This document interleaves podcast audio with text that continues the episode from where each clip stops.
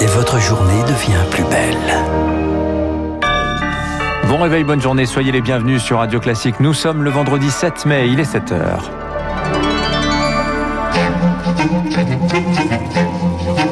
6h30, 7h30, la matinale de Radio Classique avec Dimitri Pavlenko. Et à la une ce matin, Emmanuel Macron ouvre les vannes de la vaccination à partir de mercredi prochain. Tous les Français pourront s'inscrire pour combler les créneaux vacants. Mode d'emploi dès le début de cette édition. Les élèves de 3e complètement dans le brouillard pour la préparation du brevet. Dans 15 départements, les cours se font en partie à distance. Une véritable inégalité selon les syndicats d'enseignants. Et puis à Avignon, la traque se poursuit pour retrouver l'homme qui a tué un policier mercredi soir sur un point de deal.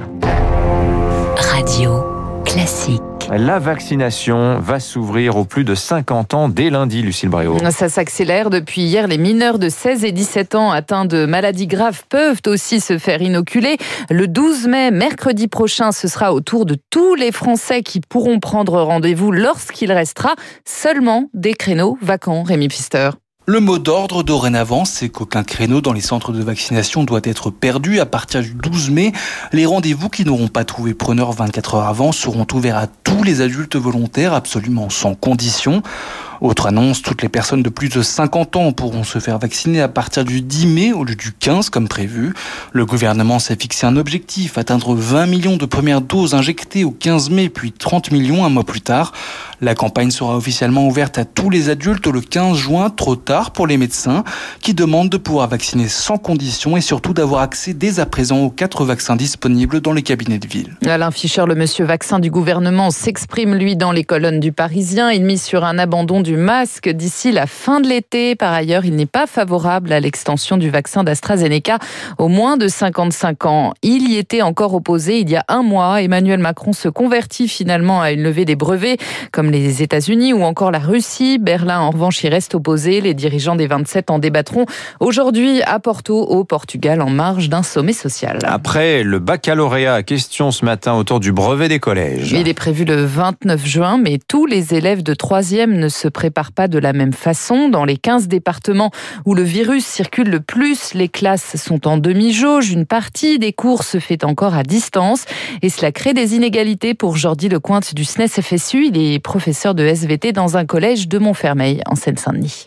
Au niveau des compétences travaillées, c'est beaucoup plus dur parce qu'on passe beaucoup moins de temps, par exemple, sur des exercices type brevet, à pouvoir leur dire mais ça, il faut que tu améliores ça, il faut que tu sois plus précis là-dessus, etc., etc. Ce qu'on peut faire assez facilement en classe. C'est aussi le premier examen pour nos élèves, donc ça a aussi une importance. Pour certains élèves, ça sera le plus haut diplôme qu'ils auront de leur scolarité. Un aménagement nous semble vraiment nécessaire avec euh, au minima plusieurs euh, sujets au choix pour les élèves afin qu'aucun élève se soit lésé euh, dans cette situation. Plus de peur que de mal, un violent incendie s'est déclaré cette nuit près de Lyon dans un immeuble d'habitation à Sainte-Foy-les-Lyons. La façade entière du bâtiment a pris feu. Il est désormais heureusement maîtrisé. Bilan 11 blessés légers intoxiqués par la fumée. C'est un projet qui hérisse les, défenseurs de l'environnement. Jean Castex va entériner aujourd'hui la création d'une gare controversée sur le triangle de Gonesse. C'est dans le Val d'Oise. Objectif accueillir la future ligne 17 du Grand Paris. Le projet est situé sur des terres agricoles. Voilà, le projet, le territoire qui pourrait accueillir une extension aussi du marché de Ringis. À Avignon maintenant, la traque se poursuit. Pour retrouver le tireur responsable de la mort mercredi soir d'un policier sur un point de deal, une toxicomane témoin du drame est encore en garde à vue ce matin. En 20 ans, les agressions contre la police ont plus que doublé. Thomas Sauvadé est spécialiste des violences urbaines.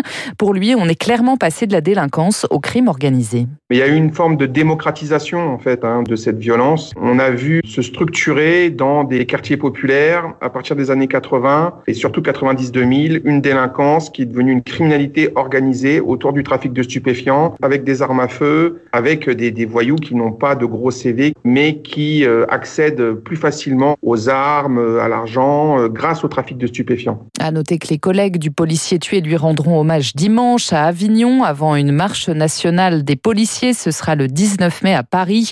L'intersyndicale, elle, a décidé de suspendre sa participation au Beauvau de la sécurité le 19 mai prochain. Dans le, dans le Figaro, enfin, Gérald Darmanin avertit lui les clients des dealers pour le ministre de l'Intérieur. Il finance, je cite, et arme des meurtriers. Et on parlera de tous ces sujets évidemment avec euh, Stanislas Guérini, le délégué général de la République en marche tout à l'heure à 8h15, 7h05 pour l'heure à Mérignac, près de Bordeaux. L'émotion est là aussi très vive. Hein. Après la mort de Chahinez, mère de trois enfants brûlés vifs en pleine rue par son mari violent, il avait été condamné et emprisonné il y a moins d'un an pour violence conjugale. Depuis sa sortie de prison, il la harcelait, comme l'explique Frédéric Portery, la procureure de la République de Bordeaux. Elle a pris la parole hier soir. Le 15 mars 2021, la victime avait déposé plainte au commissariat de Mérignac contre son conjoint pour une agression commise dans la matinée. Une enquête en flagrance avait été ouverte et malgré les recherches des services de police pour localiser l'intéressé, celui-ci restait introuvable. Cette enquête, menée d'initiative par les services de police, était de fait toujours en cours au moment de ce drame. Le gouvernement lui a décidé de lancer une mission d'inspection pour étudier les conditions de remise en liberté et le suivi de cet homme. Première conclusion attendue le 11 mai prochain. Nordal Lelandais, une nouvelle fois interrogé aujourd'hui devant la cour d'assises de la Savoie. Il devra s'expliquer sur les incohérences de ses déclarations après une semaine marquée par les témoignages de ses proches, mais aussi de la famille d'Arthur Noyer. Il sera interrogé sur les circonstances du meurtre du caporal. Lui a finalement décidé de partir Christian Estrosi quitte les Républicains. Le maire de Nice l'annonce dans les colonnes du Figaro. Il veut travailler, je cite, à une grande formation politique pour rassembler la droite et le centre. À l'étranger, Jean-Yves Le Drian est au Liban. Le ministre des Affaires étrangères a commencé à rencontrer les dirigeants du pays, incapables de former un nouveau gouvernement. Plus de la moitié des Libanais vivent aujourd'hui sous le seuil de pauvreté selon les Nations Unies. Elie habite à Beyrouth. Il décrit une situation de plus en plus précaire. Il y a des pénuries de carburant, du rationnement encore plus sauvage de l'électricité. Les supermarchés n'ont pas assez de produits pour tout le monde. Les Libanais aussi, ceux qui le peuvent, sont en train de stocker chez eux certains produits de première nécessité, ce qui fait qu'il y a un manque dans les rayons. Il y a des euh, disputes qui se déclenchent dans les supermarchés pour des sacs de riz, des sacs de sucre, des euh, bidons d'huile. C'est un environnement dépressif chez tous les Libanais. Et puis enfin aux États-Unis, une élève de 6e a ouvert le feu hier matin dans son collège de l'Idaho, c'est dans l'ouest du pays. Elle a blessé trois personnes avant d'être désarmée par une enseignante. Incroyable fait divers, une fois de plus, en provenance des États-Unis. Merci Lucille Bréau. Vous revenez tout à l'heure à 8h. Pour l'heure, sur Radio Classique, il est 7h07. Dans un instant, le rappel des titres de l'économie. L'édito de François Vidal, on va parler de cette, ce grand débat lancé par les États-Unis sur la levée des brevets, ou plutôt débat amplifié par la prise de position de Joe Biden en faveur d'une levée des brevets. Et puis juste après, comment la crise a modifié le lien des salariés avec leurs entreprises. En parlera avec Pierre Giacometti, le cofondateur de l'agence Nocom. Il publie ce matin, en partenariat avec les échos et Radio Classique, une grande enquête, le tableau de bord de la transformation.